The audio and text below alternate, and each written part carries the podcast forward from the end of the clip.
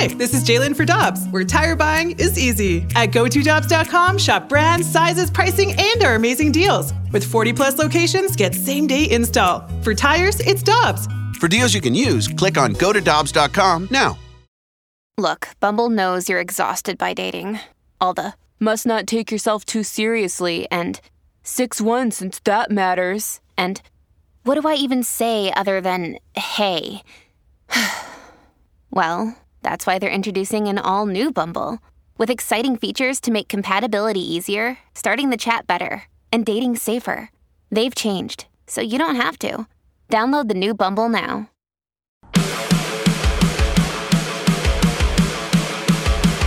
Michelle Smallmon, Randy Karraker, 101 ESPN, your home of the St. Louis Blues. I'll have the pregame. I'm in for Alex Fer- Ferrario tonight at 6. Blues and Wild with Chris Kerber and Joe Vitale coming up at 7. And we welcome to the Brown and Crouppen celebrity line Chris Zimmerman, the president of the Blues, who in a previous occupation was the president of Nike Golf when Tiger Woods arrived on the scene there. Chris, good morning. Great to have you with us. How you doing? Big, big weekend in the sports world, that's for sure. Everybody that I was around yesterday said this is their favorite opening day of the baseball season, stretch run of the hockey season, and Masters weekend. Can I? Yeah, well, uh, you might not be surprised by this. I'm going to throw in the Frozen Four as well, which a uh, couple of great games on that, and uh, coming back to St. Louis in a few years. So it is an amazing weekend. Chris, as somebody who's been in the sports world throughout your adult life, give us your impressions of what Tiger Woods is doing in playing this weekend.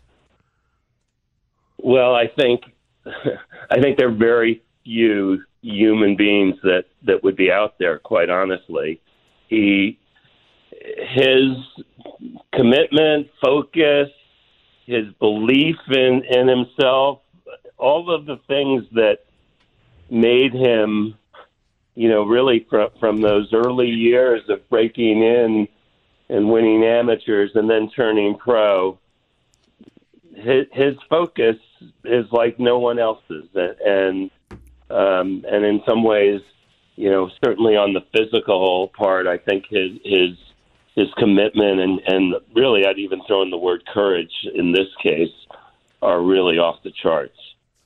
Well, Chris, we want to hear about your time at Nike and how the Tiger Woods Nike partnership came to be. Because when you look back at iconic brand partnerships, Tiger and Nike is right at the top of the list. And it really changed the way that golfers, particularly, look at endorsements. So, how did Tiger Woods and Nike Golf end up together? So, um, you know, everybody obviously saw Tiger coming along and and what he was go- going, what what the golf world believes he could be. Um, you know, he had won. He was at Stanford. He had won two uh, two U.S. amateurs, and he was came uh, to uh, Portland, Oregon, to Pumpkin Ridge Golf Course, just 20 minutes from Nike, to play in his final U.S. amateur. And the world really knew he was ready to turn pro as well after that. And um, you know, it, it came, his emergence came at a time when um, Nike was growing pretty dramatically, moving into some new sports. At the time, there were really two, the two biggest new new relationships, if you will, that that were signed at that time.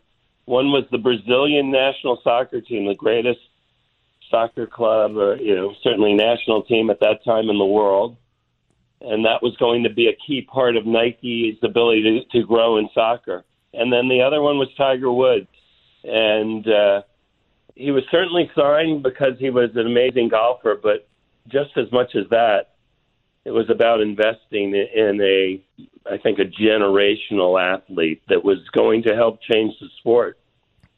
Chris Zimmerman, president of the Blues and uh, former president of Nike Golf, with us on 101 ESPN. And Chris, we've heard over the years about his attention to detail. Can you talk a little bit about product development with Tiger? For example, were the irons that he used really duplicates or replicas of what Titleist was making? What was his, especially at a young age, his attention to detail and what he wanted his personality like in that regard? Yeah, so he um, Well, uh, the, I'm going to the simple thing I'll tell you is he was a freak, an equipment freak in terms of his um, understanding of his needs and, and his attention to every detail. Um, you asked the question about, you know, were these just replicas? So the first product, equipment product that he changed over to um, from Titleist was his golf ball, and that was uh, that was in the year 2000. And uh, Nike worked. We had a, a partnership with another um, manufacturer, and well, it was no secret. It was Bridgestone, who was making um, a solid core ball, which was different than the, the ball that was being played on the tour by by most Titleist players. And uh, Nike engineers worked with uh, Bridgestone for probably nine to ten months, multiple multiple rounds, continuing to change the product so that it worked specifically for Tiger. Um, the fi- one of the mo- one of the interesting things was the final stage. We kept getting closer and closer, and he said, "I need you guys to work on the sound," and, and because he had this sense of what he what he had gotten so used to hearing. So maybe the one part of the Nike ball that was closest to his Titleist was getting the sound right. And there there were um, when when he switched over to the Nike driver, same thing, multiple rounds of development.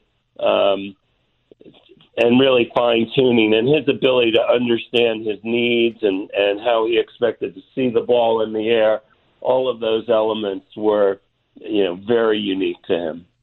And we've heard stories about him holding a ball in his hand and knowing that the weight of a ball was off.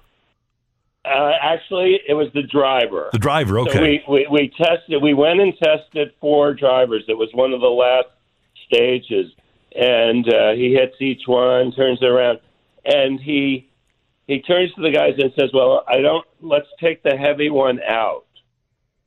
and and our our product development guys, they they looked at each other. They they were stunned, and they went back after. And somehow, because the weight and the of the shaft, the head, all those things were so critical, the one he said was heaviest was essentially the weight of a dollar bill difference. Wow. Oh my gosh. that's outrageous that he could sense that.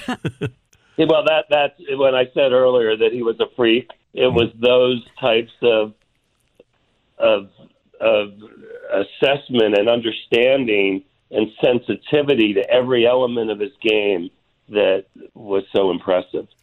Well, Chris Tiger has worn head to toe Nike for about a quarter century now. So when he wears something new that's not Nike, it's going to draw some considerable buzz. And when he debuted those FootJoy shoes at the Masters, a lot of people were wondering why he wasn't wearing Nike shoes. What do you think the reaction or the conversation was like internally at Nike, knowing that this is what Tiger had to do in order for him to have the best situation as far as footwear is concerned for him to win, but knowing that he's not going to be wearing their product at, at Augusta?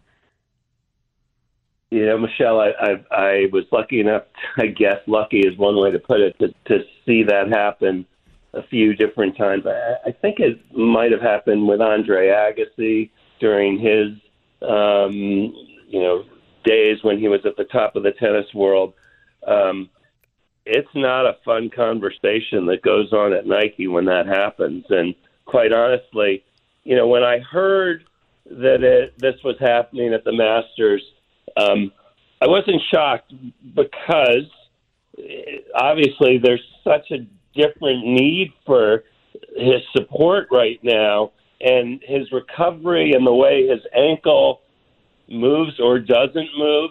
I think all of those things led to him needing a very different product and a product that um, you would have thought the Nike team would have by now. But but it's also at the same time, despite the the obviously the the dramatic uh, sponsorship relationship and and all of those other things, what what happens at Nike when that that um, kind of situation develops is they take it as a challenge, and you know it was one of the great great things about working at the company. Yeah, I was going to ask you, how long do you think it'll be before they have a shoe that is comfortable and structured enough so that Tiger will be able and willing to wear it on uh, uh in a major?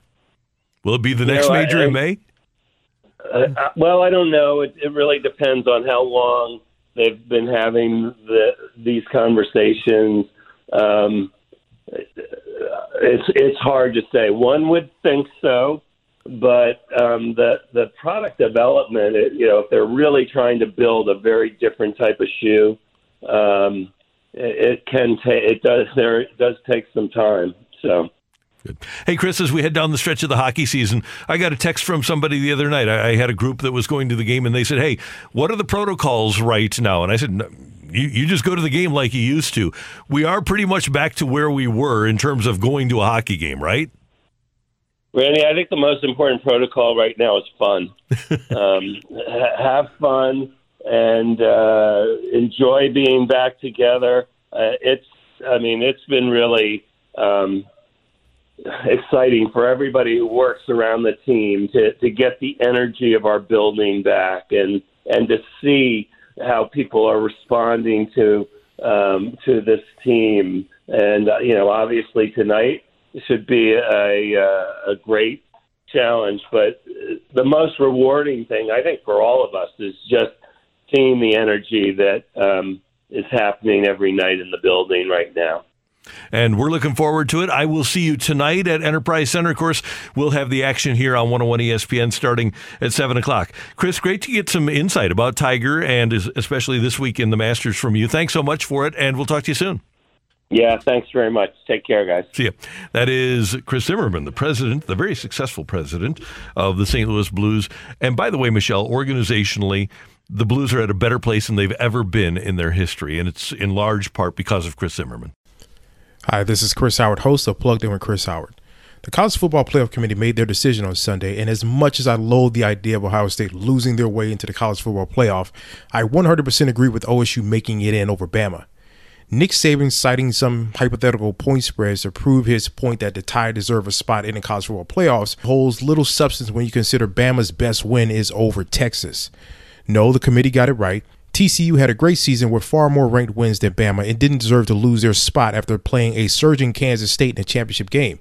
And Ohio State, while not playing some of their best ball later in the season, was still 12 0 until they came face to face with my Wolverines.